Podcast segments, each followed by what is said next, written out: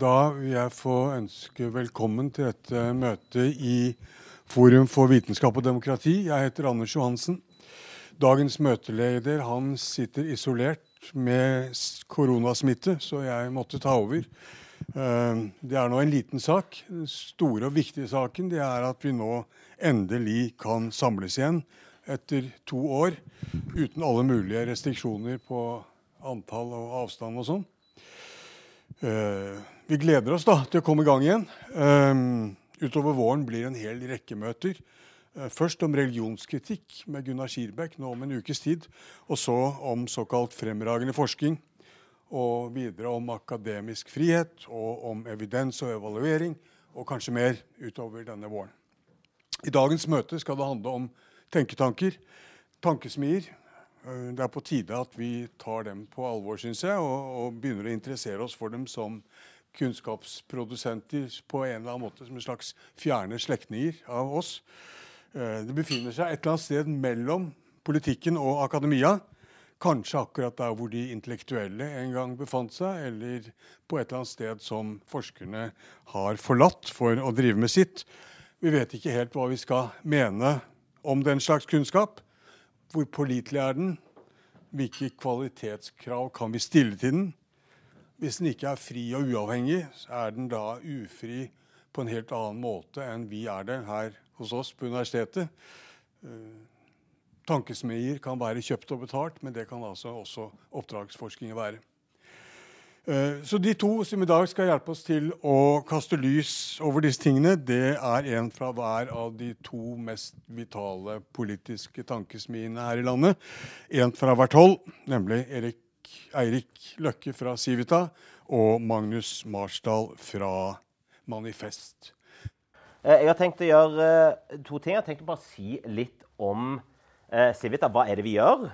Og så tenker jeg å komme inn på, på de spørsmålene som Anders eh, tok opp. Eh, to ord om meg. Erik Løkke heter jeg. Studerte på Universitetet i Bergen. Tok master her i historie. Jeg hadde da også gleden av å være leder i Studentersamfunnet. Så mange sier at jeg har holdt på med mye av det samme hele veien. Jeg var tilbake i 2005. Eh, og pleier ofte å si at jeg har det privilegium å gjøre stort sett det jeg vil, når jeg vil. Så det er alltid hyggelig å komme tilbake til, til Bergen. Eh, I Civita jobber jeg også med, med forskjellige ting. Eh, og etter hvert fått en sånn rolle som en av disse USA-ekspertene. Så pleier jeg å si sånn at det er ikke noen beskytta tittel, men det har konkurranse om å, om å, om å, komme, om å komme, frem. Eh, det har vært mye om Trump de, de, de siste årene. og det merker man jo også på, på tilbakemeldinger fra, fra diverse, diverse, hold. Hva er en tankesmie? Det er jo ingen veletablert definisjon. Og spør du f.eks. folk i USA, så har de en helt annen forståelse av tankesmier enn hva vi antageligvis har i, i Norge. I USA så ville jo de anse NUPI og PRIO sånn for tankesmier. Eh, vi ser det jo som mer forskningsinstitutter.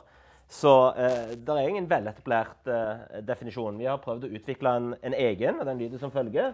En tankesmi er en arena for utvikling og formidling av kunnskap og ideer på viktige samfunnsområder. En ganske bred definisjon som gjør at man kan holde på med ganske mye. Eh, vi har også et eget formål for eh, Civita, eh, som sier at Eh, vi arbeider for økt kunnskap og oppslutning om liberale verdier, institusjoner og løsninger. Eh, vi har en ganske bred forståelse av hva det innebærer å være eh, liberal. og det er jo ikke sånn at vi alltid er enig i Civita. Og det er jo heller ikke sånn at Civita som sådan mener noe. Det virker noen reagerer på det at ja, du kan ikke si at Civita er akkurat som universitetet, hvor forskerne mener en ting, men universitetet ikke mener en ting. og det er nok riktig. Altså, du kan jo si sånn at du, det vil neppe bli publisert et kampskrift for planøkonomi i Civita. Det må kanskje til Magnus og, og, og, og Manifest. Men, men, utover det så har vi en ganske bred forståelse av hva, eh, hva det vil si å være liberal, og hva folk kan mene. Eh, noen av de tingene som jeg har publisert, har fått støtte fra SV. Det går bl.a. på behovet for ny ruspolitikk, som vi hadde for mange år siden, og et forsvarsskrift for køprising, altså rushtidsavgift, som ikke var like populært på på, på, på, på høyresiden. Det er ekstra gøy eh, når du forvirrer folk i offentligheten litt på, på den måten. Eh, vi har hatt mange interne diskusjoner også om, om forskjellige ting, og, og, og, det er helt greit. Eh, det man stiller krav til, er at eh, argumentasjonen skal være god nok, at den skal være kvalitetssikker. Så vi publiserer aldri noe i Civita uten at andre har lest gjennom det. Det gjelder Kristin, det gjelder meg, det gjelder alle. Så det er den beste måten vi kan kvalitetssikre på. Og vi vet jo nå etter hvert, og det har vi også fått sett, det at folk går ofte veldig nøye gjennom. Så hvis vi ikke skulle være gode nok på eh, premissene eller kvaliteten, så, så, får vi den rett i ansiktet eh, veldig raskt. Vi har også lagt til eh, når vi oppdaterte formålet, en siste setning her om at realiseringen av Civitas formål er betinget av økonomisk støtte fra et mangfold av private bidragsytere. Eh, og, og, og, det er et veldig viktig poeng. Eh, vi er partipolitisk uavhengige, altså en ideell organisasjon organisert som et aksjeselskap. Eh, Finansavisen hadde noen år det ganske morsomt med at alle som bidro til Civita, ikke fikk så mye penger tilbake. Det var jo hele poenget med at de bidro med, med, med gaver. Og vi har ca. 100 private bidragsytere. Det vil jo også si at det er ingen i Civita som utgjør mer enn 10% av bidraget. Det er NO. Eh, og det å ha et så mangfold av private bidragsytere som gjør at du er mindre avhengig av hva, hva et par eller noen mener, det er ekstremt, eh, ekstremt eh, viktig. Vi har en redaktørplakat i, i, i hermetegn. Dvs. Si at uh, styret i Civita kan ikke instruere Kristin eller noen andre til hva de skal mene, uh, som, som, er, som, er, lagt inn. Uh, og som jeg nevnte, altså de utgivelsene og meningene de kan være forskjellige fra person til person i Civita, men de må være kvalitetssikra og innenfor formålet. Men, men, som sagt, hva betyr det å være liberal? Det er jo en egen debatt der. Vi har et ganske stort spenn på akkurat det. Hva er det vi gjør? Vi gjør mye av det som vi holder på med her. Møter og arrangementer. Utgjør publikasjoner. Eh, skoleringer. Vi har eh, nyhetsbrev som vi sender ut regelmessig. Foredrag, debatt, artikler som deltar i det offentlige eh, ordskiftet. Sosiale medier er jo blitt eh, stadig, stadig, viktigere. Noen vil si at det har blitt for, for, viktig. Det er kanskje også et møte for, for forum her etter, etter hvert. Jeg har jo tenkt vi diskuterer litt sånn eh, skal vi si, mediestrategi, eller hvordan vi skal forholde oss til medier. Jeg har også skrevet om, om, om eh, Internett, og særlig da etter valgkampen i, i 2016 i, i, USA, bruken av sosiale medier og hele den Cambridge Analytica-skandalen og, og, og, alt som skjedde der. at du har... Jeg syns at vi har et ansvar, eh, og det syns jeg også forskere har. Eh, selv om vi, vi, vi kunne jo tenke oss at vi bare gikk via sosiale medier og nådde folk på den måten. Brukte alle pengene der ga F i, i, i mediene osv. Lot heller de komme til oss osv. Men jeg tenker det er en egenverdi eh, å bidra i både regionaviser Skrive for BT av og til, de store avisene, for å vedlikeholde eh, betydningen av redigerte medier. Eh, skrive masse på Facebook og sånn for det, men, men, men vi skal være obs på den delen der. Det å støtte opp om en offentlig samtale hvor alle kan delta, det kan de for så vidt også på Facebook, men likevel i, i, redigerte medier. Det tror jeg har en uh, ekstremt stor verdi. Uh, så får vi se hvordan det utvikler seg senere. Men, men, sosiale medier kommer, og kommer til å være viktig. Men, men, men det, er en, det, er en, spenning der. Det tror jeg også andre kjenner på. Vi har tilbud til, til ulike nettverk. vi samarbeider eh, del med, med, den svenske versjonen av oss, altså Timbro og Cepos i Danmark. Eh, jevnt over så ligger det nok de betydelig mer til høyre enn hva, hva Civita gjør i, i uh, Norge. Ser på seg ekstremt sånn uh, økonomisk uh, orientert. det har vi med vilje ikke ville blitt. Altså det, noen beskylder Civita for å snakke for mye om skatt og formuesskatt. Nå ser man det i, i, i, Danmark. Vi hadde et bredt tilgang til bredt utvalg av temaer som som vi er opptatt av. Uh, dette noen av temaområdene som jeg nevnte ned. Uh, det kan jo være ganske mye, jeg skal ikke gå gjennom alt. Men som du ser, det, det, det er en god del ting vi arbeider uh, innenfor. Klima er også blitt stadig viktigere. og for litt siden så hadde vi også et, et samarbeid med Energistiftelsen og WWF om å se på hvordan du kan ha en overgang til, til, det grønne skiftet. Det er jo veldig mange som er opptatt av men Da fikk vi med oss Kristin Halvorsen og Vidar Helgesen, så du hadde et litt bredt spekter også i, i, i, i, politisk bakgrunn. Vi har Civita-frokost. Vi hadde bl.a.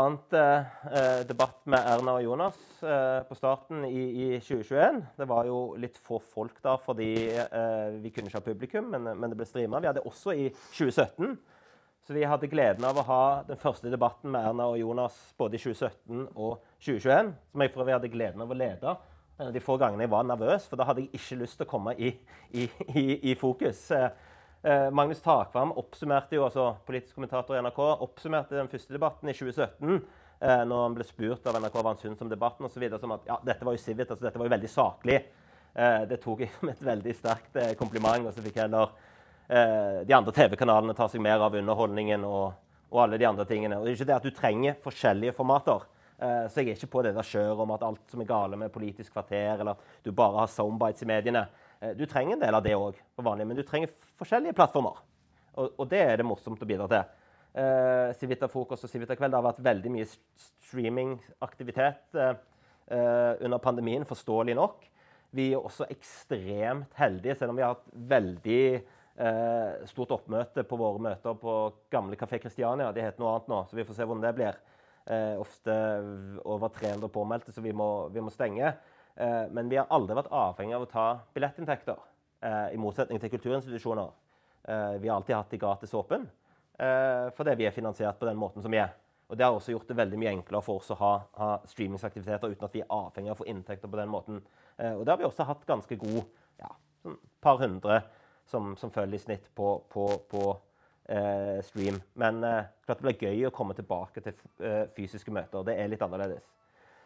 Publikasjoner. Eh, notater, bøker, rapporter. Det er litt av de ulike kategoriene vi, vi, vi bruker. Det har vært syv notater hittil i år. Det kan være alt fra fem sider til 50 sider Jeg tenker at notat bør være kortest mulig. Det, det, det, er folk som liker å skrive langt. Det, har vi felles med, med mange akademikere. Men, men, men, igjen, det er forskjellige måter å eh, lage utredninger på. Eh, Podkast. Vi har noe som heter liberal halvtime, som ofte er lenger enn en halvtime. Derav liberal halvtime. Eh, Lars Fredrik Svendsen, som jo er professor her, har sivita foredraget om politisk filosofi. Han hadde jo også overbrutt forelesningen i år. Eh, folk som Lars Fredrik er jo ekstremt viktig for oss i, i Civita. At han eh, bruker sin 20 %-stilling i Civita heller enn å være på noen andre universitet osv. Eh, for det første kan han ekstremt mye. Ekstremt god ressurs.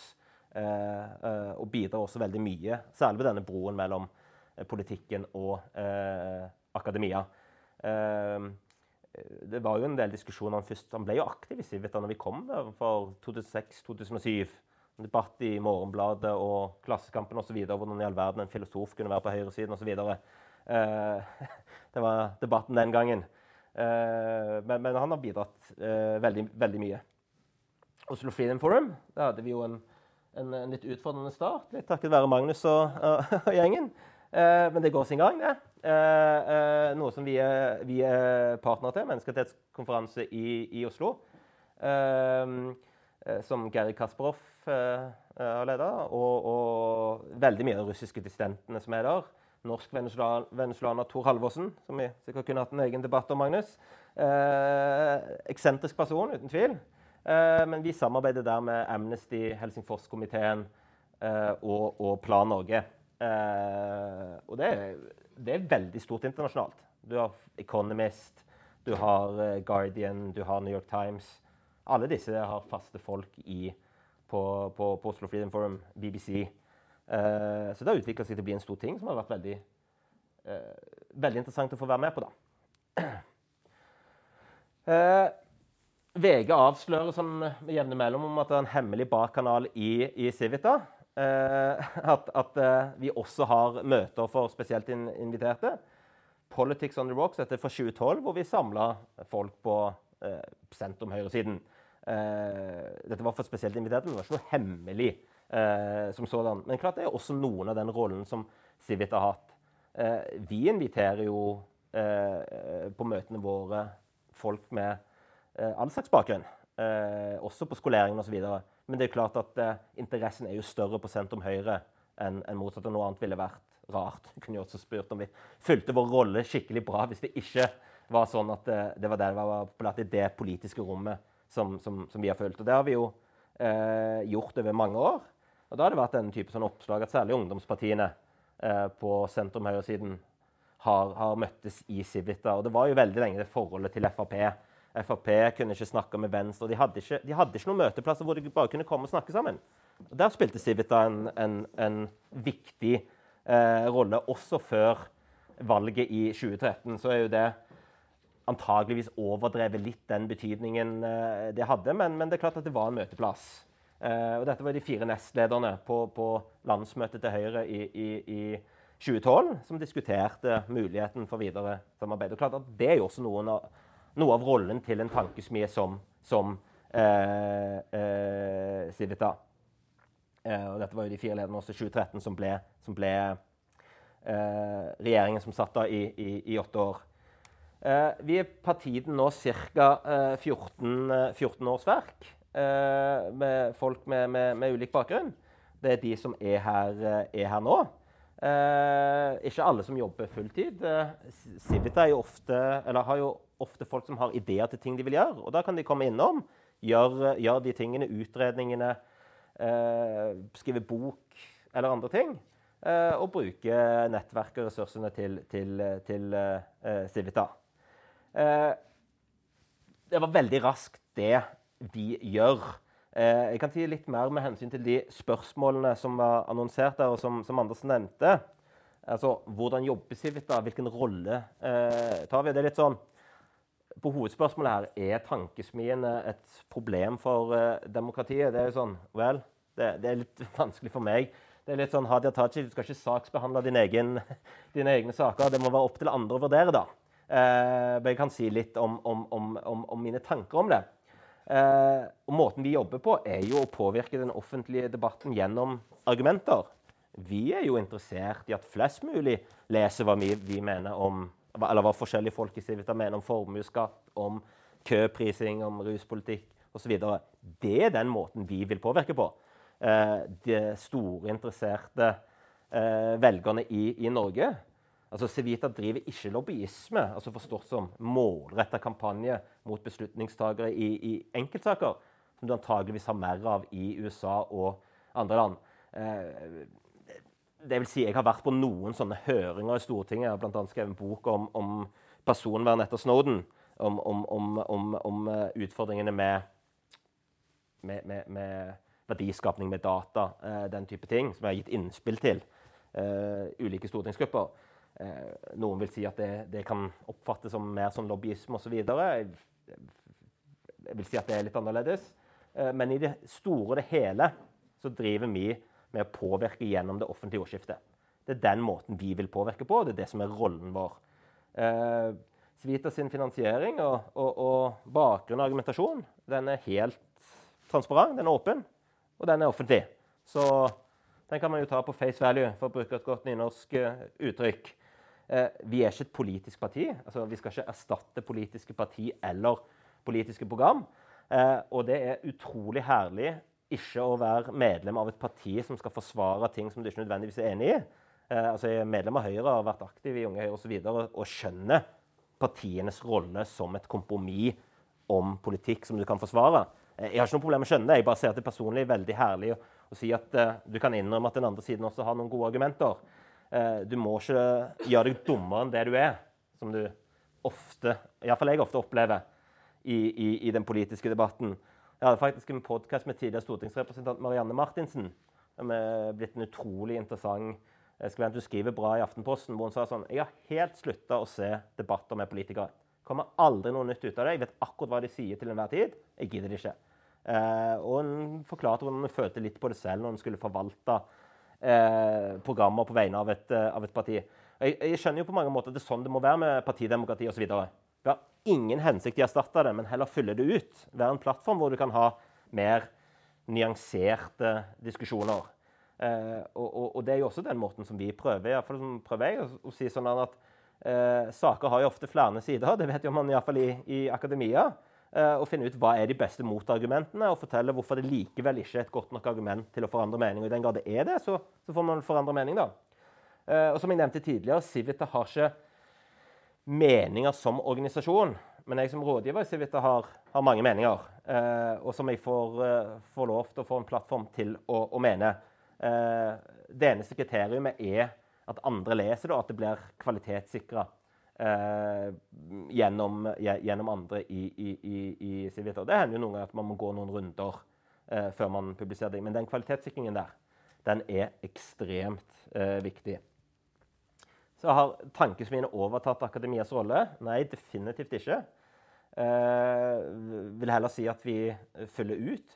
Nå er det jo også sånn at Utviklingen til akademia hvis man ser over år, er jo også blitt veldig annerledes i og med at eh, befolkningen i Norge er jo også blitt veldig mye bedre utdanna enn de var for en del år siden. Går vi 50 år tilbake i tid, så var det jo en ganske begrensa krets av eh, akademikere. I dag så er det mange flere som deltar i, i debatten. Men eh, at, at, forskere og akademikere har trukket seg tilbake i i debatten. Jeg vi skulle likt å se noe forskning eller noe, noe, noe, noe som, som, som, sier at det er eh, tilfellet. Det er blitt veldig mange flere akademikere også. Eh, mitt inntrykk er ikke det. Men det, mitt inntrykk er jo at eh, de er blitt viktigere og viktigere i type NOU-er og offentlige utredninger. Til en viss grad, jeg tror Katrine Holst var inne på det, eh, om at de til en viss grad har erstatta interessegruppene. Og så kan man jo tenke om det er positivt eller ikke. Og så er det jo alltid denne diskusjonen om hvem er politisk nøytral eller ikke. Eh, Civita har et helt klart politisk ståsted. Eh, akademikere vegrer seg ofte for å, for å, si det, eller for å si hva, hva, hva, hvilket ståsted de har. Eh, men betyr det at de ikke har et ståsted? Eh, jeg har ofte mer tillit til uh, akademikere som åpner om sitt ståsted. Da vet jeg hvor argumentasjonen kommer fra. Så kan man jo heller vurdere uh, kriteriene på bakgrunn av hva de sier, hva de skriver, og metoden som, som, som blir brukt.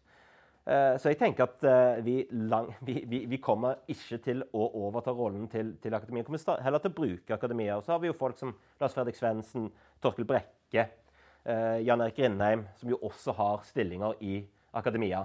Eh, eh, deres rolle ble jo mer, eller rollen til, til, til tankesmien ble jo mer da å se på aktualiteten eh, relevansen i samfunnsdebatten, at, at, vi kan ta en rolle der.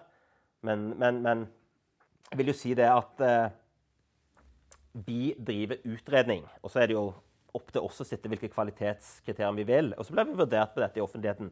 Men vi driver svært lite av forskning, og det er heller ikke målet.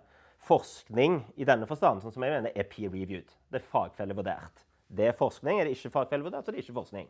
Det er min enkle definisjon av det. Og vi driver lite med det. Eh, og så kan man jo si at man likevel kan bringe inn kunnskap, ideer, i samfunnet. Bygger veldig ofte på andre fagfellevurderte studier osv. Eh, og jeg tenker ofte at den spennende debatten om akademia og nøytralitet osv. er jo mer hvilke spørsmål man stiller. Eh, vi hadde en veldig interessant debatt i, i Stavanger på denne eh, økonomifestivalen Coconomics, eh, hvor vi stilte spørsmålet er økonomifaget høyrevridd. Vi hadde bl.a. med oss Ola Kvaløy, Bård Harstad, Kalle Moene og hun Tone Smith, som har gitt ut dette 'Rethinking Economics'. En, en debatt rundt dette. Spennende fagkritikk og, og, fagdebatt. Og Kalle Moene det er ingen hemmelighet at han står på venstresiden. Eh, det gjør jo ofte, eh, jeg synes det er ekstra spennende å høre på han. Eh, det gir meg mer tillit til Kalle Moene enn hvis han ikke hadde sagt det. For det går jo ofte veldig tydelig frem hvor de står. Hvor han sa sånn at det som er at Vi må gjerne ha mer ideologi inn i økonomifag eller faget som sådan. Men det går på hvilke spørsmål som stilles. Metoden må jo være transparent åpenbar. Men hvilke spørsmål man stiller Og det er noe jeg kjenner meg veldig igjen i i forhold til uh, vår rolle i Civita. At de spørsmålene vi stiller, er mer tydelig fra en ideologisk posisjon. Uh, og så blir det opp til andre å vurdere om kvaliteten holder mål, om det er godt nok, uh, og kritikken vi da får gjennom det offentlige ordskiftet. Det er en veldig spennende debatt i, mangel på bedre begrep fra Danmark nå Se på. Uh, vår søsterorganisasjon i Hermetegn da, har jo sammen med noen fra John Hopkins lagd en studie som mener at nedlukkingene ikke har hatt noen effekt. Fått masse oppmerksomhet, masse kritikk. Uh, masse kritikk. Litt av den samme kritikken som den ulikhetens pris og spirit level fikk fra Kalle Moen osv. At dette er en at, at, man misforstår korrelasjon, samvariasjon og hva som fører til det ene og det andre. Eh, så i spørsmålet om Cepos da tenker at dette er noe som er bra for dem, eller om det er dårlig for dem. Men, men, det går jo mer på hvilken måte man stiller eh, spørsmål. Jeg synes det, det har vært masse oppmerksomhet i, i danske eh, medier, dansk radio med mer.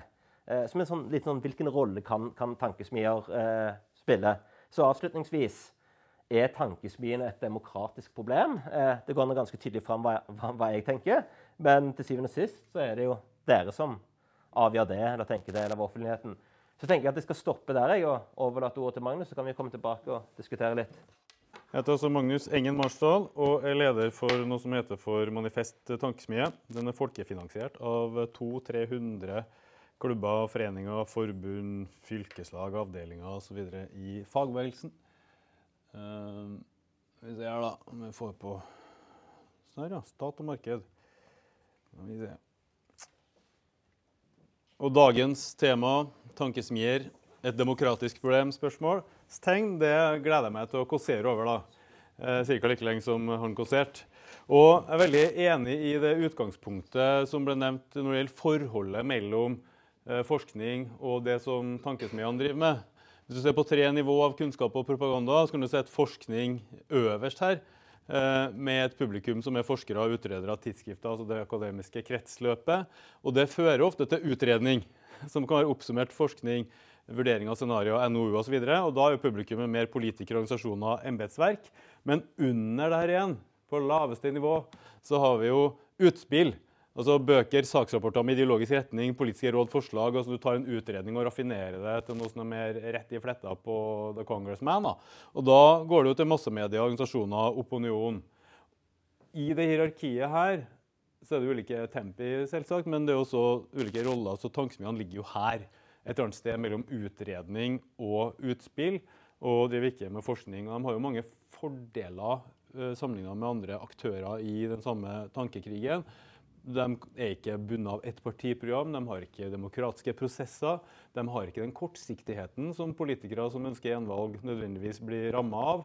Uh, og de har en evne til sjanger- og metodeblanding som et universitet, en avis, et parti osv.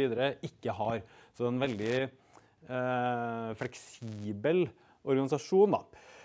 Heller enn å drøfte de tingene vil jeg snakke litt om Prøve å gi et idehistorisk og sosialhistorisk bakteppe for dagens tema. Altså den demokratiske rollen, eller otherwise, til, til dyret. Eh, og historien om tankesmiene sånn som vi kjenner i dag, eh, begynner på sett og vis her, med kampen om allmenn stemmerett. I den liberalistiske tradisjonen som de dominerende tankesmiene av i dag typ Civita sverget så var de store tenkerne på 1800-tallet innbitte motstandere av demokratisk frihet i betydninga eh, stemmerett for allmuen. Eh, når de likevel kalte seg liberalister, så har det sammenheng med at vi snakker om ulike nivåer av individuell frihet her. Eh, den friheten liberalismen tilkjent allmuen, arbeidsfolket, tjenestefolket, kvinnfolket osv., er det jeg kaller den frihet 1.0 det er personlig frihet til å velge selv hva du tror på. Uh, din ytringsfrihet, din religionsfrihet og, og, din økonomiske frihet. Å inngå kontrakter, ikke diktert av andre.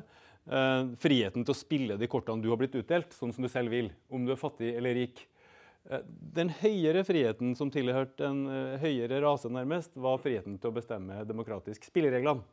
Embetsmenn og eiendomsmenn som samla seg på Eidsvoll i 1814, eh, tilkjente stemmeretten til embetsmenn og eiendomsmenn fordi de andre var for inkompetente, de kjente ikke til økonomiske forhold, de kom til å misbruke sin demokratiske frihet til å tilta seg økonomiske friheter. De kom ikke til å, måtte, Arbeiderne måtte beskyttes mot seg selv og samfunnet mot arbeiderne når arbeiderne krevde stemmerett. Det var liksom utgangspunktet i hele det som heter den liberale tradisjonen da, den gangen. Eh, det her brorskapet av liberale menn kjempa mot kongemakt og enevelde for demokratisk frihet for seg selv, men like innbitt mot at allmuen skulle ha det samme. Så det hadde de en rekke argumenter for. Jeg kaller den demokratiske friheten en høyere frihet fordi selv et dyr kan tilpasse seg omstendighetene. En sjimpanse kan f.eks. underkaste seg en hersker og få noe igjen for det. Eller han kan eh, velge å utfordre alfahannens makt.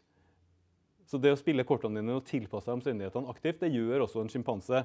Men dyr kan ikke drive målretta forbedring av samfunnsforholdene gjennom et organisert fellesskap. Eh, det er også ikke friheten til å tilpasse seg omstendighetene i markedet, men evnen til å forme sine egne omstendigheter gjennom å utøve makt over spillereglene, som er den unikt menneskelige formen for frihet. Altså Han her vurderer om han skal angripe alfahann eller ikke. Eh, han spiller kortene sine, mens de her lager spilleregler.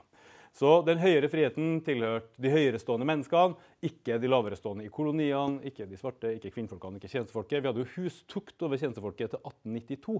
Altså Hvis tjenestepika var ulydig, skulle du slå av med loven i hånd. Det er usannsynlig at dem som hadde den makta, syntes det var nærliggende at hun skal ha stemmerett. Det er den sosiale relasjonen som ligger til grunn for det politiske arrangementet. Og det var en voldsom motstand mot den stemmeretten som vi tok likevel.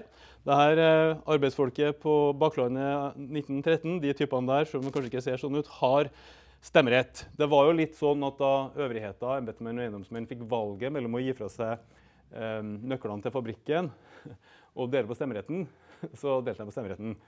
Eh, og den konservative hjernen er utrolig fleksibel. Så den lærer fort å smile til det uavvendelige. I dag hvis du spør Civita, så vil du jo antageligvis få høre at det var rikfolket som innførte annen stemmerett i Norge. Det var altså ikke.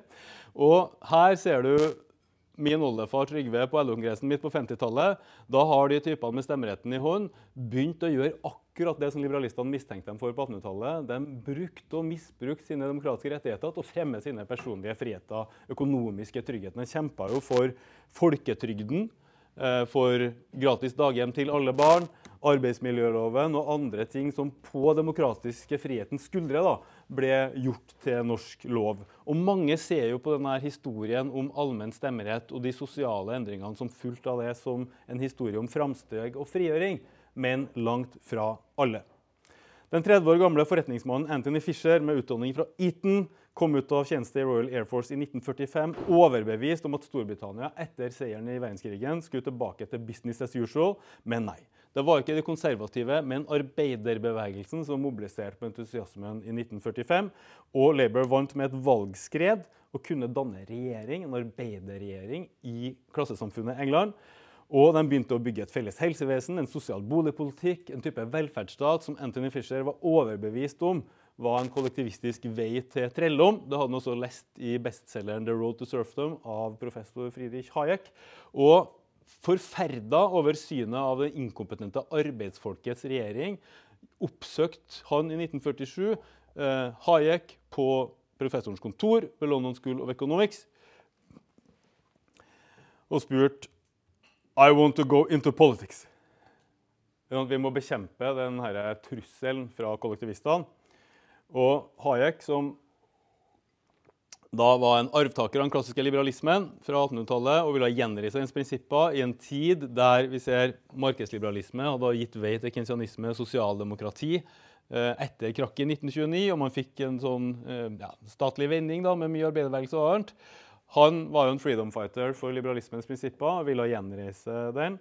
Og han hadde all mulig sympati med denne unge mannen som ville kjempe mot kollektivistene, men han svarte jeg er enig i alt. Uh, så han Fischer sa I want to go into politics, for jeg er så glad i det du skriver, jeg kjemper for friheten, da svarte Hayek you shouldn't. Ikke begynn med partipolitikk. Professoren forklarte forretningsmannen at så lenge det intellektuelle klimaet var styrt av motpartens ideer, så ville det være fåfengt å bli politiker. Politikere bare dilte etter. Det er den større idékampen som avgjør, mente Hayek. Han ville sette en langsiktig innsats inn mot journalister, intellektuelle og andre han omtalt som idéverdenens brukthandlere. Og Målet var å gjenreise ideen om en markedskonkurranse som relevant løsning på de fleste samfunnsområder. og Den var jo en trosretning som etter krakket i 1929 var ille tilrett. Um, den tenkinga hadde et fåtall tilhengere i utkanten av en sivilisert debatt, og Hayek var kanskje den fremste blant dem. Så han ville ikke at Fischer skulle gå inn i politikken. Han ville gå en annen vei eh, til politisk gjennomslag, som handler om tankesmienes historie. Den langsiktige tankekrigen, ikke den kortsiktige valgsuksessen. Hva slags ideer var det de sto sammen om? Hayek var den ideologiske helten til statsminister Margaret Thatcher, som senere ble sjef i Storbritannia. Han var en av de tre tenkerne som gjorde sterkest inntrykk på skuespiller Ronald Reagan. Og hadde altså denne ideen om at partipolitikere må dilte etter folkemeninga siden de stiller til valg. Og han gjorde en innsats for å samle de beste hjernene, også akademisk, mot det han så som en farlig kollektivistisk utvikling, og særlig velferdsstat da, med felles helsevesen, eh, progressiv skatt og andre ting. Det mente han trua friheten. Og vi må etablere og utruste en armé av freedom fighters, var visjonen her. da. Og han skulle gjenreise den klassiske liberalismens ideer fra 1800-tallet. Det var mye av prosjektet, men han anerkjente at det fantes et stort problem den store forskjellen fra 1800-tallets liberalisme var det han kalte for 'the problem of democracy'. Altså den allmenne stemmeretten som var innført nå, som ikke var innført da. Og Problemet med den var jo det samme nå som da, at allmuen ikke hadde en kompetanse på de områdene som berørte du kan si, markedsfriheten. da. For Den demokratiske friheten den skjønte jo folk at hvis vi stemmer gjennom våre folk så, uh, i, i, regjering, så kan vi bestemme uh, andre spilleregler. Men markedsfriheten, det her skjøre maskineriet som krever også en viss politisk tilbakeholdenhet for at det skal få virke, eh, eiendomsretten, alle de her grunnleggende kapitalistiske prinsippene, kunne jo overkjøres av en demokratisk regjering. Og dermed så kunne den økonomiske eller kapitalistiske friheten trues av den demokratiske. Det var hans store bekymring. Og the problem of democracy kunne jo vært løst ved å trekke tilbake stemmeretten. Det ble jo forsøkt i Italia, eh, Tyskland, flere steder. Han var imot det. Han mente det var en dårlig løsning, bl.a. at demokratiet kan ha noen oppdragende effekter. Tross alt bedre enn alternativet. Hans løsning var og det her er liksom kjernen i det budskapet som etter hvert kommer gjennom frihetsrevolusjonen til Thatcher, Reagan og tankesmiene. At the principal problem is not who governs, but what democracy has, is entitled to do or what government is entitled to do. Hva regjeringen har rett til å foreta seg, er problemet. Med andre ord, Høyresida skulle ikke innskrenke stemmeretten, men innsnevre folkestyrets aksjonsradius. Demokratiet måtte ikke få beskjære bedriftseiernes styringsrett, ikke bedrive omfordeling med progressiv skatt. Hvis det bare lærte å kjenne sin plass, kunne demokratiet fungere helt fint sammen med kapitalismen. Og Her ligger jo den eh, ideologiske grunnlaget da, for frihetskampen mot velferdsstatens skatter, avgifter, offentlig inngrep. Uh, ting skulle privatiseres ut av der hvor stemmeretten var, f.eks. Man skulle ha markedsregler for ditt og datt. sånn at den, liksom, den typen frihet da, sto sterkere, og den demokratiske ikke blanda seg inn der den ikke skulle. En slags nedgradering eh, på en del spørsmål fra frihet 2.0 til frihet 1.0. Altså at markedsfriheten, friheten til å spille dine kort sånn som du vil, skulle være mer primær. Og når den kolliderer med den demokratiske, så må av og til den demokratiske vike. Anthony Fisher var dypt fascinert av de ideene her. Han tok med seg det i bakhodet, ble businessman, mangemillionær, og kun i 1955 etablere den klassiske engelske liberalistiske tankesmia Institute of Economic Affairs. Um, ideas, unnskyld. Nei. Affairs, riktig. og Fishers mål var med denne opprinnelige britiske tankesmia å skape et betydelig gjennomslag gjennom aviser, radio, TV osv. på det gjennomsnittlige individets tenking. Men den økonomiske liberalismen var så diskreditert på den tida her, etter eh, depresjonen osv. at de ikke uten videre kunne fortelle høyt hva de holdt på med. Så i den interne korrespondansen fra den gangen, da de bygger opp IEA, så kan du lese det er tvingende nødvendig at vi ikke gir noen indikasjon i litteraturen vår på at vi arbeider med å utdanne befolkningen i tråd med visse linjer som kan oppfattes å være politisk forutinntatt. Med andre ord, Hvis vi sa åpent at vi drev gjenopplæring i det frie markedets økonomi, ville det kunne sette våre fiender i stand til å stille spørsmål ved edelheten i våre motiver. Og Dette sier jo noe om hvor marginalisert de følte seg ideologisk, og hva slags heroiske freedom fighters vi faktisk står overfor her. Så de begynner jo nesten med strikk og binders, ikke sant? pluss noen millioner fra de rike, da, og setter i gang i motvind og motbakke og holder på og holder på finansiert ovenfra, men med det ideologiske kanonsiktet retta nedover mot idéverdenens brukthandlere, journalister osv., og, så og dermed også det gjennomsnittlige individets tenking. I USA eh, brukte de såkalte nyliberalistene eller liberalistene samme taktikk. De drev ideologisk arbeid gjennom private think tanks som American Enterprise Institute og Hoover Institution. Det var likevel først etter 1968 at det ble mulig å legge full kraft i den prosessen. Så den historien her er nært knytta til den reale sosialhistoriske kampen mellom gruppene i, i, samfunnet og sånne årstall som 1945, 1929, 1968. Eh, rollen, forholdet mellom eliten, som hersker økonomisk, for å kalle det, og den allmenne stemmeretten. Rundt 1970 sto amerikansk industri overfor en alvorlig profittkrise. I tillegg kom de ideologiske og politiske problemene i kjølvannet av student- og arbeideropprørene i 1968. Og Det var et slags forvarsel om at balansen mellom demokratiet og kapitalismen var i ulage. Og det som kanskje var verst da med den uroen rundt 1970, var at det fantes ikke lenger den typen høy årlig økonomisk vekst som kjennetegna de to tiårene etter andre verdenskrig. Det var ikke lenger mulig å på samme måte som før, imøtekomme kompromisser da, med en stadig mer kravstor befolkning med stemmerett. Og Svaret på 1968 og det her krisa i legitimiteten som var på den tida der, um, kommer jo fra mange hold. Et av dem er det Rockefeller-initierte Trilateral Commission, som satte sine beste liberale hjerner på saken. og Diagnosen ble kunngjort i rapporten The Crisis of Democracy i 1975, med etter hvert berømte Samuel Huntington som en av forfatterne. Og The Crisis of Democracy handla jo bl.a. om at jo mer et demokratisk et system er, jo mer sannsynlig er det at det settes i fare av innebygde trusler. Eh, altså Det blir ustabilt da, hvis det er for mange som melder seg på. på en måte. Og Dette er jo en gammel arv fra 1800-tallet og før. som vi har sett. Og De diagnostiserer det også med vekt på utdanningsrevolusjon. Altså Da faren min gikk på gymnaset i Brønnøysund, var 7% som gikk på gymnas. Eh, så det, det, at allmuen på en helt annen måte da kom inn i høyere utdanning, um, var et problem. Effektiv styring av et demokratisk politisk system forutsetter normalt en viss grad av apati hos visse individer og grupper, mente Huntington. da. Og De nevner et eksempel. As in the case of the blacks, now becoming full participants in the political system. Og utdanningsrevolusjonen var et sentralt problem. Det bidro til denne breakdown of social control. Ved de offentlige universitetene krydde jo nemlig av verdiorienterte intellektuelle med hang til å utfordre autoriteter, avsløre og delegitimere etablerte institusjoner. Altså sånn Chomsky-folk og alt mulig rart som den American Businessman bare tenkte de helsike, da.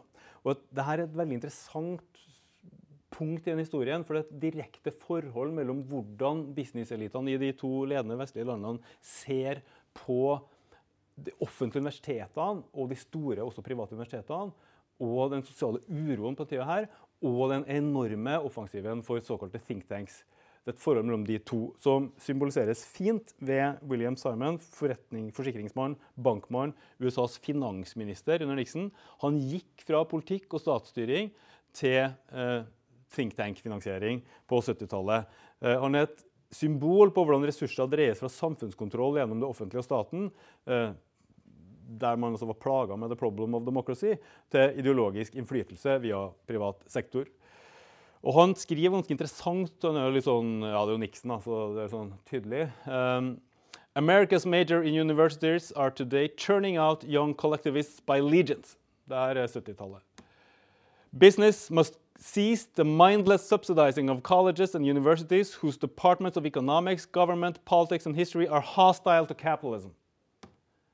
Funds generated by business must rush by multi millions to the aid of liberty wherever it is beleaguered. or our think tanks must serve explicitly as intellectual refuges for the non egalitarian scholars and writers in our society. They must be given grants, grants, and more grants in exchange for books, books, and more books. Så en følelse av at universitetssystemet promoterer en type kunnskap som ikke støtter opp under de verdiene som den amerikanske businesseliten tror på. Og Motoren i dette arbeidet, som skulle da endelig generere Hayeks Army of Freedom Fighters, ble i USA eh, finansiert med millioner og milliarder av selskaper som Chase Manhattan, Dow Chemical, General Motors, Mobil, Pfizer, Smithkline, et knippe styrtrike enkeltpersoner. De investerte i et gedigent ideologisk apparat av private tenketanker. Og der kunne jo økonomisk styrke konverteres til symbolsk og ideologisk styrke. Og to av de mest innflytelsesrike tenketankene ble altså eh, eh, amerikanske Heritage Foundation, høres veldig gammelt ut, etablert i 1973, og uh, denne Institute of Economic Affairs, med flere andre for så vidt, premissleverandører for det som etter hvert ble altså den partipolitiske gjennombruddet for den samme tenkinga i 1980. sånn cirka. Ressursene hadde strømma til utredninger som ble til politikk. Da Ronald Reagan tok over Det hvite hus i 1981, så presenterte Heritage Foundation et over 1000 sider langt eh, skrift med et utall høyrevridde reformforslag. Eh, og det satte dagsordenen for de første årene av Reagans to presidentperioder. Eh, og de skrøt jo etterpå at to tredjedeler var gjennomført. Det var deres egen skryteliste. da. Men han får altså en liste med det her kan du gjøre. Og det her har man sittet og tenkt ut ikke i forskning, men i de her milliardærfinansierte tankesmiene som på en måte kjører rundt det offentlige ordskiftet, rundt demokratiet, rundt stemmeretten, rundt universitetene, rundt den vanlige, gamle sånn, men har en annen kanal for kunnskapsproduksjon med sikte på governance. Um, det her angår Norge. Norge ble påvirka av denne prosessen her lenge før Civita ble etablert i 2003. For eksempel, konkurranseutsetting som metode for privatisering. da. Det er ikke noe som ble funnet opp ut i en norsk kommune. Den Løsninga ble introdusert for britene av Adam Smith Institute i 1980. Gjennomført over Storbritannia under Thatcher, og så importert til Norge. Og Vi drev ideologiimport fra sånne tankesmier lenge før vi fikk våre egne.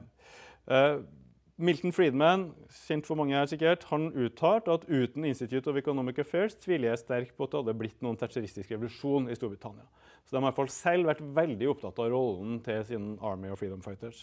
Men det var jo ikke snakk om å hvile på laurbærene her. da, fordi Med den suksessen til høyrebølgen på 80-tallet så var jo styrken i redskapet tankesmie demonstrert. Så Anthony Fisher han satte jo rett i gang med å etablere det her over hele verden. 150 land litt av et apparat. Penger fantes alltid. Og man et, samla etter hvert det her i The Atlas Foundation, som samler over 400 sånne think tanks. Um, to win the long-term policy battles that will shape history, we need intellectual entrepreneurs to create credible institutes. De aller fleste instituttene heter jo et eller annet med freedom eller Liberty eller noe sånt. Og det her er jo på en måte den internasjonale familien til, til Civita også. Eh, Civita er jo finansiert av samfunnets rikeste. altså Stein Erik Hagen, Kristen Sveås, tobakksarving Andresen, redere som Wilhelmsen, Stolt-Nielsen, Rederiforbundet, NHO. altså en ganske tydelig profil på det her mangfoldet. Og har jo lært mye av Timbro, storebror i Sverige, eh, om å vinne det vi kaller problemformuleringsprivilegiet, som handler om at tanken bak Timbro, da, konsernet Svensk Næringslivs opinionsbildning, er eh, at påvirka samfunnsdebatten og dagsordningen for det offentlige samtale, så blir enklere for politikerne å skape forståelse for reformer. Altså Du formulerer eh, problemet hele tida. Norge har ikke råd til velferdsstaten. Hva skal vi gjøre? Det er et uløst problem. Mer enn at du gir løsningene. Så det å jobbe på den enden er ganske viktig for tankesmiene. Og så skal det være langsiktig og tålmodig. Timbro har råd til å anlegge det lange perspektivet og opprepe sin kritikk som en full papegøye helt til det begynner å gjøre inntrykk. Altså en tålmodighet og langsiktighet som det står respekt av. Og vil avslutte med det. Eh, det her virker. Eh, Civita ble ved lanseringa i 2003 latterliggjort som en klubb for søkkrike og sure menn i Dagens Næringsliv under overskrifta i reportasjen 'Tankegodsherrene'. Og det ble sånn Ja, ja, kommer de, kommer de rike og skal kjøpe seg innflytelse, liksom? Um, 15 år senere så kunne Civitas leder, som er tidligere NHO-direktør og Høyre-statsråd, og som får rikelig betalt av samfunnets rikeste og mektigste for å spre ideer som de åpenbart da ser seg tjent med å få spredd, hun kunne sitte side om side med en forsker fra Universitetet i Oslo i rollen som nøytral valgekspert under hele NRKs lange dekning av riksdagsvalget. Så Civita-lederen blir brukt som nøytral ekspert i samme rolle som en UiO-forsker. Og ikke en eneste gang hørte vi den sendinga eller noen annen gang NRK nevne hvem hun jobber for, altså hvem som betaler til Vita, hvor det finansieres fra. Det er bare et ikke-tema. Det er antakeligvis ufint å, å, komme inn på det. Um, og den her, det her er konverteringa av økonomisk makt, ideologisk styrke, rett foran øynene på dere. Uh, om det her skal anses som et demokratisk problem eller ikke, som er dagens tema, det tror jeg, som, som han sa, altså you decide, det kommer an på. Det kommer an på hvilken holdning du har til demokratiet i utgangspunktet. Da kan vi gjerne åpne for en liten debatt her. Uh, de som vil ha ordet, de får denne av meg, den mikrofonen, fordi at vi gjør et opptak av dette og legger det ut som, uh, på, på vår hjemmeside. Eirik, du poengterte at eh, det er et mangfold av uh, givere som finansierer uh, Civita. Um, mer enn 100 forskjellige, sa du. Det høres ut som det er veldig god maktspredning her. Men de kommer altså fra et bestemt hold. Det er en bestemt særinteresse, tross alt. Du sier at Civita har ikke meninger, men det er meningsmangfold innafor et nokså uh, smalt spekter, tross alt. Magnus, dere blir finansiert av 200-300 klubber osv. i fagbevegelsen. Eh, Fremskrittspartiet ville si at det er korrupt. Eh, men så, og dere er vel også en slags redskaper for noen bestemte eh, samfunnsinteresser. Og det har du kanskje ikke noe lyst til å bagatellisere. Altså hvordan ser, hvordan ser du på den oppgaven å være et redskap for for bestemte uh, interesser. Ja.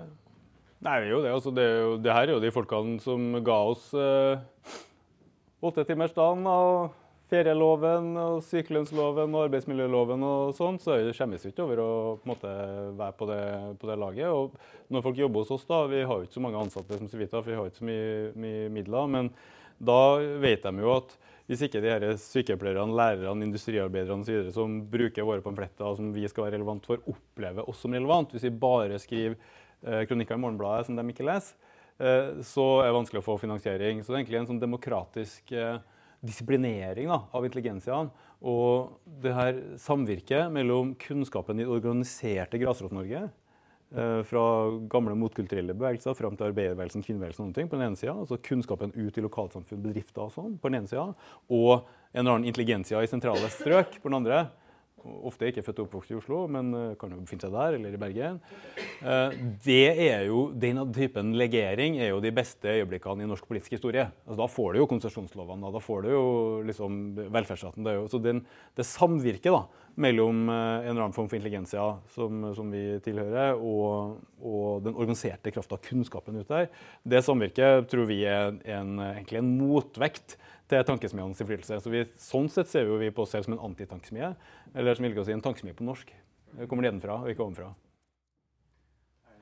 Ja, det var for så vidt mye jeg kunne tenke meg å sagt om, om, om historien. Jeg har lest mye av den samme historien, og det er jo den eh, eh, liberale tradisjonen fra, fra eh, Anthony Fisher og, og Hayek, eh, som, som, som jo Uh, selv om jeg nok hadde vektlagt den historien litt annerledes, så er det mye jeg kan gjenkjenne meg i. Spesielt den ideen uh, om at, som Hayek sa til Fischer, at uh, ikke gå inn i politikken, for du blir korrupt lenge før du kommer inn i Downing Street 10. Og skulle du komme da, så får du ikke gjennomført noen ting. Og det, det er jo litt sånn denne, Man har sittet åtte år med en borgerlig regjering i Norge. og da har du jo Hva skal du si? Jeg vet ikke om jeg skal oppfatte meg selv som basen eller hva som helst. men syns ikke det har vært veldig mye høyrepolitikk. Eh, de offentlige utgiftene skyter i været. Spiller ingen rolle. Så, sånn, hva gjør man når man først er der? Eh, man kan løse alle problemer her ved å bruke mer oljepenger. Eh, det har ikke akkurat vært sånn ekstremliberalistisk politikk i Norge de siste åtte årene. Ikke at man nødvendigvis skulle ha det, men det er noe med hva gjør man med den politikken når man først er der. Og det går jo tilbake til også det som Magnus sa med dette problemformuleringsprivilegiet. noen av oss tenker at det blir bra når olje pengene forsvinner, eller når oljen går ned osv. For da, man, da, blir det mer rom. Da blir det mer intellektuelt klima for høyrepolitikken. Da må man faktisk begynne å skape ting. Når ikke bare henter pengene rett ut fra, eh, fra, fra oljen. Så, så, så, det er jo helt åpenbart at man opererer innenfor et, et samfunnsklima. Man prøver jo å påvirke det. Eh, og så kan man si at Civita har jo lykkes på veldig mange områder på det som man hadde lyst til å lykkes med. Men hvis man skulle se på hva forslagene til politikk i det å begrense stat i Norge, så har man foreløpig ikke lykkes veldig bra. Så kan man jo si sånn det hadde vært enda verre hvis vi ikke hadde vært der. Eh, og det, det, det, er jo noe som man kan, kan ta med. Eh, når det gjelder akkurat dette med finansiering og hvilke interesser man eh, representerer, for å avslutte denne runden akkurat eh, med det, så er det jo åpenbart at noen må jo betale. Eh, og Da må du nødvendigvis spørre de som har penger. Så er ikke jeg ekstremt stolt over at du har, med tanke på hvor mye som er offentlig finansiert i Norge, at du har også noen som er privatfinansiert, som vi er, som ikke mottar noen kroner fra det offentlige. Eh, det gjør meg stolthet. Eh, det gjør meg eh, veldig mye tyngre. Vi, vi, trenger ikke levere en eneste rapport til våre givere, vi. Eh, vi ber ofte om innspill, men vi er ekstremt heldige. Vi trenger ikke skrive rapporter, vi trenger ikke skrive søknader.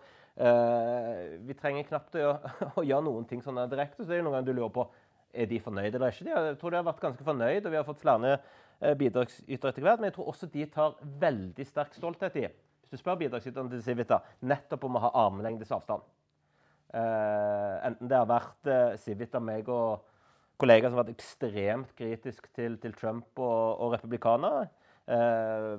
forslag til ny, ny, ny ruspolitikk eller køprising, som vi viste. Eh, så er det klart at eh, rommet Det er iallfall sånn, som jeg føler, da, som jobber der, eh, at rommet mitt for å få mene de tingene som jeg har lyst til, uten å være så veldig redd for hva andre mer eller miste, miste, miste støtte, det, det, det, er veldig stor. Og det er et ekstremt stort privilegium. Jeg tror det er viktige poenger knytta til Civita sin relative uavhengighet. for at Civita hadde jo vært mislykka hvis det måtte følge en slags partilinje eller gjøre akkurat som den enkelte rederen til enhver tid mener. Det er nettopp fordi Civita har en, en, større grad av frihet at det funker ganske bra, tror jeg. Og Dette går også tilbake til høyresidas historie, der det ofte var en kamp mellom liberalister og konservative. Da. Så Det kunne jo være en slags stammekrig. Men trusselen fra arbeiderbevegelsen, eller som jeg ville kalt det, fra, fra folkestyret, var jo såpass eh, samlende at man den store styrken med sånne think tanks, at den klarte å legge til side det der. Og så laga man ett lag som sier ok, nå kjemper vi mot de andre. Det var veldig viktig. Og en styrke ved Civita tror jeg at det ofte har vært sånn at en rar skipsreder som gir penger til Civita, kan våkne om morgenen, høre et eller annet på radioen fra Civita man syns er helt uenig i, og så skjønner en at det er bra. Det er bra at de ikke bare er min forlenga talatut, men at de liksom skaper debatt på sin måte. Og det her skjønner jo ikke Youngstorget. Det her får aldri inn i hodet på folk som Martin Kolberg. Kommer aldri til å skjønne at det hadde vært lurt om Arbeiderparti-initierte eller LO-finansierte tankesmier også plaga Støre av og til. Det kommer alle til å skjønne. Og Derfor så er jo vi finansiert på en helt annen måte enn liksom på fanget til dem der. da. Derfor så kommer våre penger nedenfra. og de er jo akkurat som Civita. Det er ikke én krone fra offentlig, ikke én krone fra staten. Det er private penger. Det er kontingentkronene til medlemmene rundt omkring. da. Og Det er jo også en frihet for forbundsledere i LO, for det nærmer jeg maktens korridorer. ikke sant? Da er det jo folk som da kan få en telefon fra Støre når som helst. Uh, og Det er ikke noe fare for at Støre ringer og sier til en forbundsleder du, hva har han Marsdal vært ute og sagt. Fordi Da sier hun bare nei, det er jo ikke vi, det er jo grunnplanet. Så det er fint for meg og fint for dem. Uh, og Den uavhengigheten er en forutsetning for vellykka think tanks. Så sitter du på fanget til et eller annet maktapparat, partiapparat, som liksom hele tida kan være linjevokter, linjemann på det du sier, så blir det bare skitt. Og da vet alle hva du får. ikke sant? Uh, hvis det er krise i Arbeiderpartiet, så finnes det alltid en think tank som går ut og sier nei, det er ikke noe krise i Arbeiderpartiet. det er mulig å stille spørsmål fra salen her. Uh, uh, ja. ja.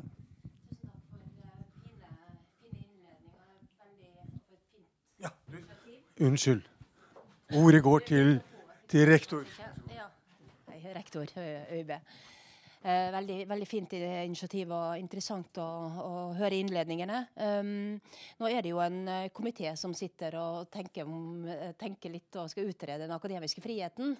Eh, og de har jo fått et litt sånn snevert mandat òg. eller litt sånn snevrere mandat. Plutselig er det snakk om den akademiske ytringsfriheten. Og det er særlig det de, det de skal ha fokus på. da.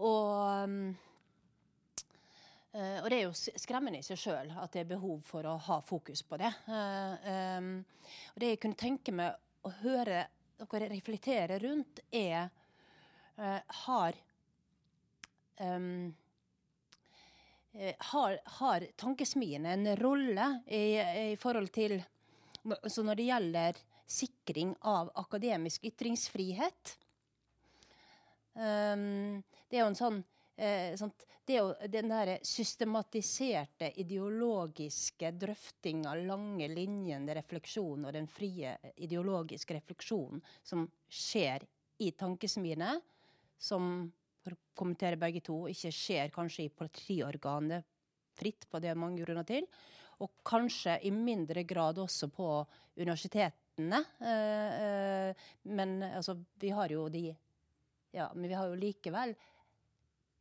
individuelle, tydelige ideologiske stemmer på begge sider, også på Universitetet i Bergen. Men har eh, tankesmiene en sånn funksjon?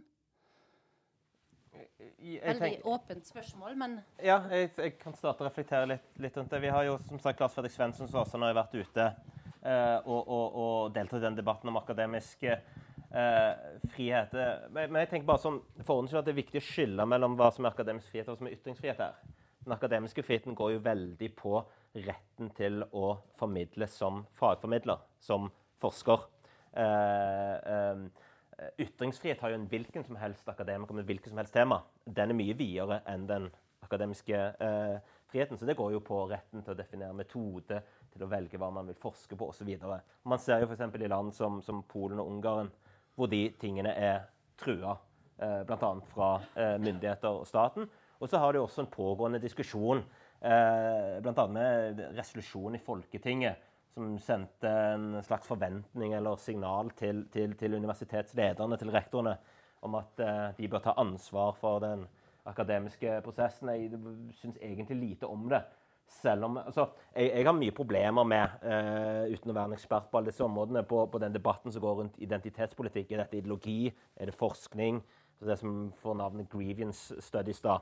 eh, som er særlig sterk i USA og eh, Storbritannia. men det tenker jeg jo at der må jo andre forskere på banen og være knallharde i kritikken. Det er ikke politikere som skal inn Uh, og ja, Politikere kan jo mene mye, men i den akademiske frihetsdiskusjonen der, hvis man mener at de andre forskere driver med tøv, for å bruke det uttrykket, så må jo det være en, en mye tøffere litt sånn uh, gamle sokaldebatten og vitenskapsdebatten og positivismedebatten burde vært mye mer av i universitetene. Men hold politikerne unna. La oss få dette oppgjøret innad i akademia. Uh, og så husker jeg jo fra min tid i Studenter som andre at det, det, det kan bli mange hårsåre akademikere, men det får vi jo, får vi jo leve med. Få bort politikerne. Mye hardere saklighetskriterier, understreker det, men tøffere debatt innad i akademia rundt dette med den akademiske eh, friheten. Men hold politikerne unna så mye som mulig, er min, min tanke. Og der kan jo, i hvert fall for egen del og tankens min, jeg tror jeg eh, eh, støtter det. Og så bruker jo de vi de forskerne som er rundt omkring på den måten. Eh, men vi vil aldri drømme oss at de ikke skal få lov til å uttrykke seg, eller at du skal innskrenke den akademiske friheten. Løsningen på det er mer akademisk frihet, mer kritikk, mer debatt. Ja, jeg tenker at uh, Det er jo mange ting som kan utfordre den uh, akademiske friheten. Og i den offentlige debatten så er det jo uh, bl.a. en uh, litt sånn personretta kombinasjon av en sånn trollkultur fra, fra høyresida på internett og sånn. Eh, og en sånn kanselleringskultur fra deler av den akademiske venstresida, i hvert fall i USA, som har det til felles at de forholder seg til offentlig debatt og meningsutveksling ikke som i tråd med sånne ja, habermasianske prinsipper, da, men som informasjonskrig. Og da gjør man det som virker. og Det bygger jo på en kynisme i synet på offentlig utveksling som er veldig sånn eh, Foucault-aktig, der bak eh, kunnskapen står alltid makta. Og det reduserer kunnskapen til makta. Og den kynismen utarter jo til nihilisme i møte med hevdvunne prinsipper for, eh, for offentlig debatt. F.eks. at vanligvis har man jo tenkt at det er skille mellom sak og person. Det å angripe en mening er ikke å angripe hele den personen. Det der er oppheva nå. Selvsagt angriper du meninga for å angripe personen. Eh, og Sånn virker det som en hel generasjon som tenker. Og det her gjør noe med, med grunnlaget for ytringsfriheten. For det er jo mennesker som er forskere også. ikke sant? Hvis du skal henges i offentligheten etter sånne premisser, så blir jo ganske tyst. Og jeg tror tankesmiene har en rolle i å forsvare grunnprinsippene for en sånn borgerlig offentlighet. da og kjempe for de prinsippene og mot eh, den kynismen og, og, og sånn nihilismen som brer om seg nå, både fra høyre og deler av venstresida. Og min parole her er jo min, min store helt eh, Pierre Bourdieu hadde jo slagordet 'intellektuelle i alle land foren dere'. Eh, så det er veldig bra, da. Og det er jo ikke bare mot den typen en ideologisk undergraving av uh, vitenskapelige prinsipper. da, Der du liksom går i ideologiens tjeneste i stedet for å kjempe for sannheten. i den grad det går an. Uh, men det er også forretningsherming i de offentlige universitetene. Og, og andre ting som undergraver ytringsfriheten. Og det som jeg synes er veldig påfallende mangel i utgangspunktet for det utvalget, som egentlig er helt glaring som heter, altså På UiO 40 mer enn det av de vitenskapelige årsverkene er midlertidig ansatte.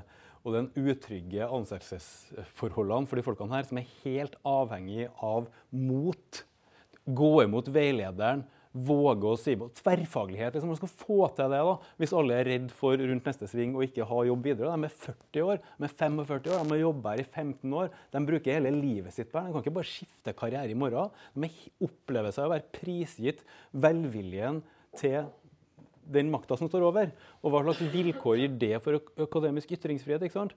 Men det her, hvis du skal se det der, så må du jo være i sektoren og se sektoren med egne erfaringer og bilder. Det gjør jo for sjelden ja, si, um, litt mer sånn forretningsinspirerte politikere. da. Altså, Kristin Clemet sitter jo i styret i UiO, og hun er jo kanskje den mest kompetente eksterne der. Eh, fordi hun har faktisk vært statsråd på området, og sånn, men de ser jo utenfra. Eh, og Da tror jeg ofte at du kanskje ikke ser de reelle utfordringene for eh, yngre forskere til ytringsfrihet, altså folk under 50. da. Så ja, nok om det. Så Det er også et tema å ta tak i, da, de utrygge ansettelsesforholdene. Ja. Eh, tusen takk for eh, veldig fin innledning fra begge to. Eh, jeg tenkte å stille et spørsmål som jeg håper dere kan ta stilling til, siden spørsmålet som vi adresserer i dag, om det her da er et demokratisk problem. Det stilles jo i kontekst av at vi lever i liberale markedsdemokratier, hvor en da som enkeltindivider kan delta aktivt i marked som på en måte etter design og etter ønske er ulikt, og et demokrati som hun ønsker skal være likt. Og så tar jo dere opp spørsmålet om på en måte eh, eh, tankesmiene sin rolle, hvor en da former ikke på en måte de formelle demokratiske prosessene, men liksom the policy space, da, om hva folk mener og hva som er mulig å implementere som politiker.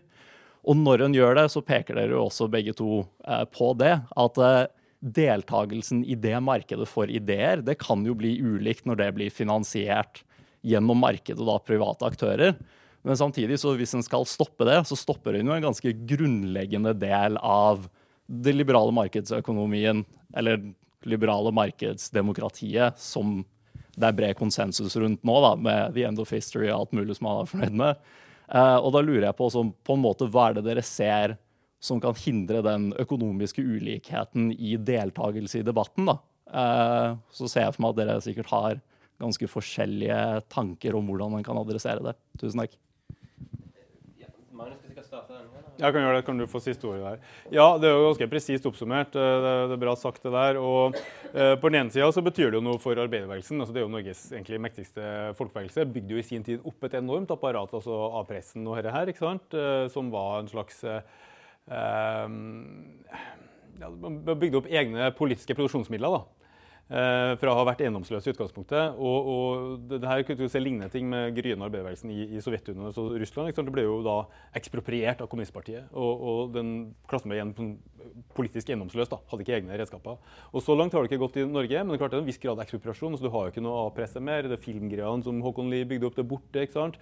Og Arbeiderpartiet tenkte på et eller annet tidspunkt at nei, men vi har hegemoni, vi har NRK. Sånn, så de har jo lagt ned en stor del av motvekten. da, så Det er jo liksom pressehistorisk et veldig viktig utgangspunkt. Så det betyr jo noe, burde jo, Vi burde jo hatt noen strategier. Manifest er en bitte liten sånn strategi. Men først og fremst så betyr det også noe for eh, den bredere Eh, kulturpolitikken. Da. Eh, fordi vi har jo en rekke virkemidler, som pressestøtte, biblioteksektoren osv., som nettopp utgjør en motvekt mot den typen eh, konvertering av pengemakt til ideologisk makt. Da, ikke sant? Så alt du nevner nå, er jo bare gode argumenter for å forsterke innsatsen der. At midler som er mer demokratisk gitt da, men da har du liksom igjen problemet med hva slags armlengdes avstand osv. De problemene vil være små sammenlignet med rederproblemene etter mitt syn, men de er jo til stede. Og da tenker jeg at Det er gode argumenter for å forsterke det, men også vri det. For at de formatene folk under 40 forholder seg til nå, er jo ikke papiravis. Ingen. Eh, det er jo ikke TV engang. Nesten ingen. Det er helt andre formater ikke sant? som ikke ikke er omfatta av de kulturpolitiske støtteordningene osv. Så, videre.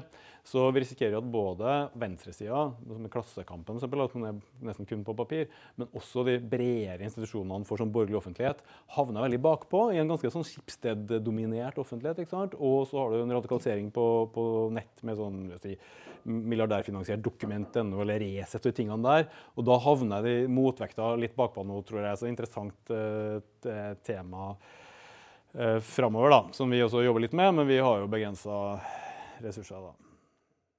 Ja, eh, et interessant spørsmål. Så er det noe med hvilket utgangspunkt eller hvilken posisjon man, man, man står, uh, står, på her.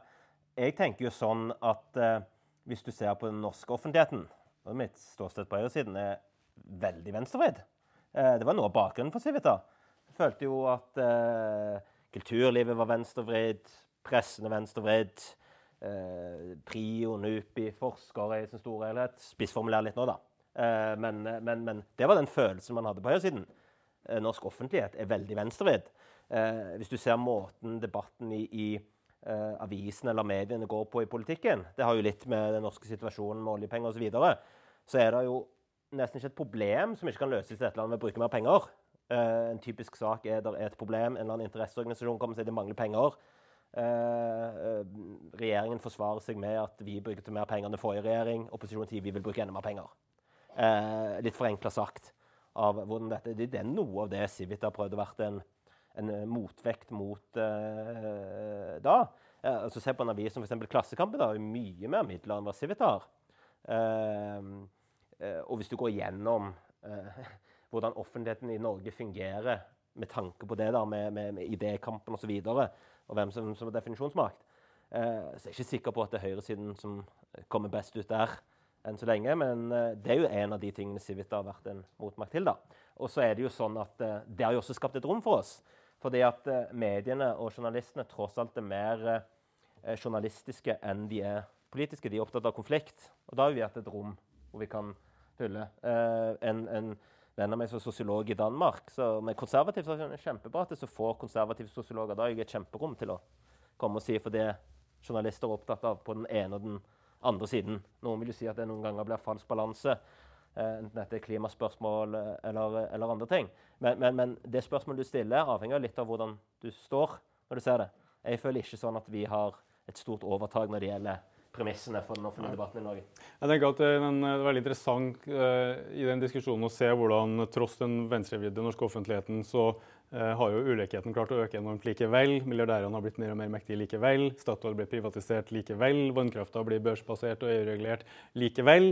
Uh, og det vi snakker om, eller det Erik gjør her, er jo kampen om problemformuleringsprivilegiet. F.eks. de skulle gjøre Minerva til en avis. Så mente de at det var den eneste høyreavisa i Norge der du også har ikke bare Dagens Næringsliv og Aftenposten og andre som da måtte støtte høyreregjering på lederplass, men også Finansavisen osv. Så, videre. så den her uh, småmannsgalskapen, da, altså følelsen av underlegenhet, det, det har jo prega det konservative hjernen helt siden Marie Antoinette fikk krummet et hår på sitt hode. Så har de vært i offerposisjon. De har alltid vært offer for arbeiderbevegelsens overmakt osv. Uansett hvor mye rikdom de rike har samla, liksom, så har det vært tropen. da, At de for sitt bare liv må forsvare seg. Uh, og det, Der tror jeg kommer til å stå på til evig tid. Det er jo sånn i USA også, et samfunn som vi med våre blikk, og også Løkkes i blikk, vil tenke milevis uh, til høyre, da, og der de har vunnet på alle kanter. Men vi sier akkurat det samme der. Nå kommer sosialistene snart og tar oss. og det her er en slags konstant uh, i samfunnet som våre. da. Kort vi, vi, er ikke offer. Vi har kjempegode muligheter, eh, og det har vi benyttet oss av. Eh, jeg misliker offertankegang på, på, alle områder, holdt på å si også når det virkelig er offer. Eh, vi hadde faktisk en podkast om norsk presse var venstrevidd med pressesjefen i Høyre, som var, var tidligere anker i Dagsrevyen, og Kjetil Løseth, som var i TV 2 som nå pressesjef, eller var pressesjef i Frp, om norsk presse var veldig venstrevidd. Nei, de gikk ikke med på det premisset. Det var ingen grunn til å si det sånn. Og det var ikke sånn det fungerte. Så Cato, som nå er pressesjef i Høyre, var veldig opptatt av sånn Nei, det er ikke vits i å ha dette uh, inngangen som mange på høyresiden har, at pressen så veldig uh, Og Det, det spiller seg ut i litt ulike måter. Som sagt vil jeg si at De fleste spørsmål som diskuteres om offentlig pengebruk, syns jeg er veldig venstrefeid. Der er det lite fantasi. Det er alle løsninger på alle ting hele veien å bruke mer problem. Så har du jo riktig som Magnus sier, at du har hatt en uh, altså, det, det, er fullt mulig å bli rik i Norge. Uh, det er fullt mulig å, å, å lykkes i Norge. Uh, så, så, det er jo ikke sånn at det er umulig, men jeg vil likevel si sånn hvis du går inn på kulturlivet, på mye av de som danner premissene i offentligheten, så, ja, så, har du en, en, slagside på venstresiden. Men høyresiden er ikke offer. Vi får jobbe hardere. Stå opp tidligere. Kan legge til at Dere kan godt få kulturlivet hvis vi får Finansdepartementet. Ja. Hvis, hvis, det er sånn at offentligheten er venstrevridd og den økonomiske og sosiale politikken er høyrevridd, eh, så kan det også skyldes også at tenketanker de påvirker ikke bare gjennom offentligheten, men gjennom akademia også. Altså, jeg tror det er et poeng i, i Ola Innseths siste bok om, markedsvendingen eh, i Norge at uh, den skjedde nok i stor grad uh, fordi de internasjonale uh, tankesmienettverket også klarte å forandre økonomifaget i stor grad. Og at det er økonomene som så legger fram premissene for, for, politiske vedtak. Mye mer det enn at den nyliberale ideologien slo igjennom blant politikerne. Altså, Stoltenberg ville nekte for at han driver ny, nyliberal politikk, selv om han godt kan si at uh, i, i, praksis så, så, er det det han faktisk har, har satt ut i livet. Um, og, men, men, men, sånn sett må det jo også være en forskjell mellom disse altså, Civita er del av et stort eh, Atlas-nettverk med mange hundre eh, tenketanker, som også kan ha vært i stand til faktisk å øve en sånn innflytelse. Men er dere en del av noe større nettverk? Nei. Spiller dere noen sånn rolle i det hele tatt? Nei, altså vi er jo ikke det, og vi er jo veldig lafta i det norske og funnet ut at det er kanskje lurere enn å drive med maoisme og annet som man har holdt på med på berget her, da, i mangel av egen tenking. Um, men jeg tror det du nevner med økonomifaget er ganske viktig, for når du ser på eh, høyrebølgens suksess, da, eh, liksom kontrarevolusjon mot velferdsstaten og sånn. Så det er veldig mange som har en hang til å fortelle det som nesten en sånn konspirasjon at det har skjedd på en eller annen måte. Nei, det var Mont Pelerin Society og Hayek og dem gjorde sånn og sånn. Eh, men da overser du hele sånn Chamber of Commerce og den brede businessbasen i USA som holdt på med sine ting. ikke sant? Og så kanskje sier du nei, men det var økonomene sånn og sånn, men da overser du det andre igjen. Og i økonomifaget så er det klart at det har hatt en enorm virkning i Norge, som Slagstad påpeker også med liksom den, den teknokratiske Ap-statens, eh, den styringsteknokratiske tilnærminga, som etter hvert også ble en økonomstat. ikke sant? Det er klart at da faget ble som det ble, så så jeg ikke å gå inn på det, så var det lett bytte. da. Du ser det f.eks. i hvordan energiloven ble innført i 1990. Det var ingen, eller, ja, vedtatt i 1990. Det var ikke mange på Stortinget som forsto dette, men det var et pådrivermiljø ved Handelshøyskolen i Bergen med noen veldig troende markedsfolk sant, som mente at det kom til å bli veldig effektivt med, med marked, børs osv. Og, og de overbeviste selvsagt Finansdepartementet var jo med, og Tormod Hermansen satt jo der, men også deler av Olje- og energidepartementet på en sånn teknokratisk, faglig, byråkratisk måte og snek det inn den veien. da. En veldig radikal reform, og, og som var det mest liberalistiske kraftmarkedet i verden. Vi oppretta den første effektive børsen for, for, krafthandel i verden. ikke sant?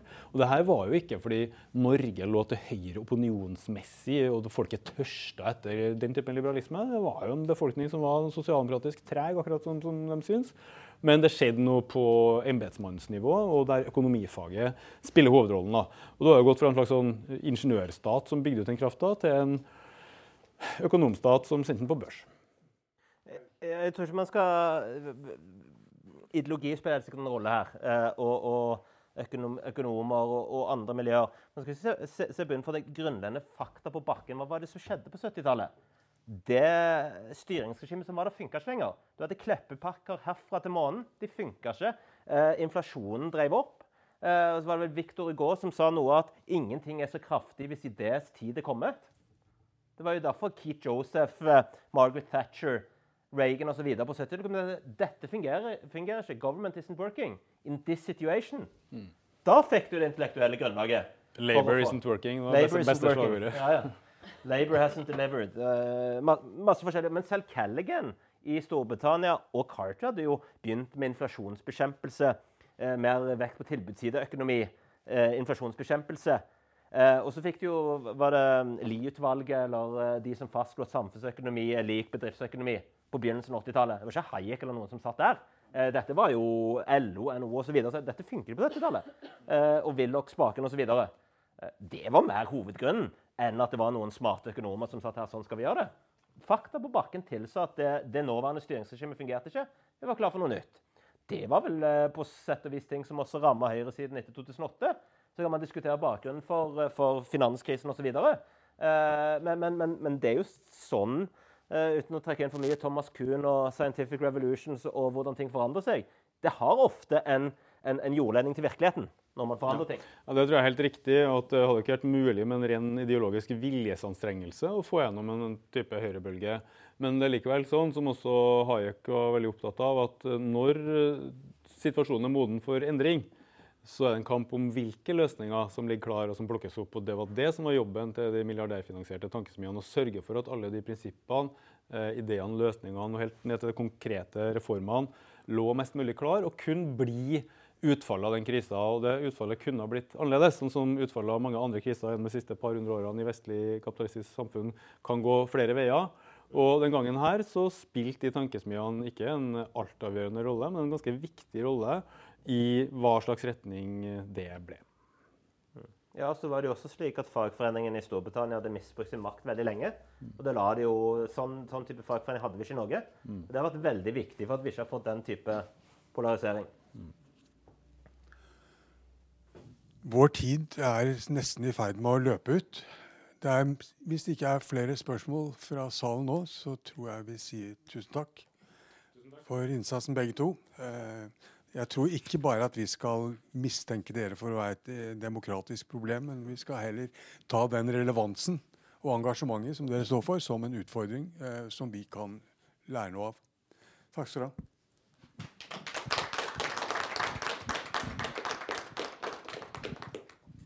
Du har nå lyttet til et opptak av Forum for vitenskap og demokrati. Innlederne var Eirik Løkke fra tankesmien Civita og Magnus Marsdal fra tankesmien Manifest. Møteleder var Anders Johansen. Ansvarlig for opptak var Christian Lomsdalen. Redigering og ansvarlig for podkasten var Ingjald Pilskog.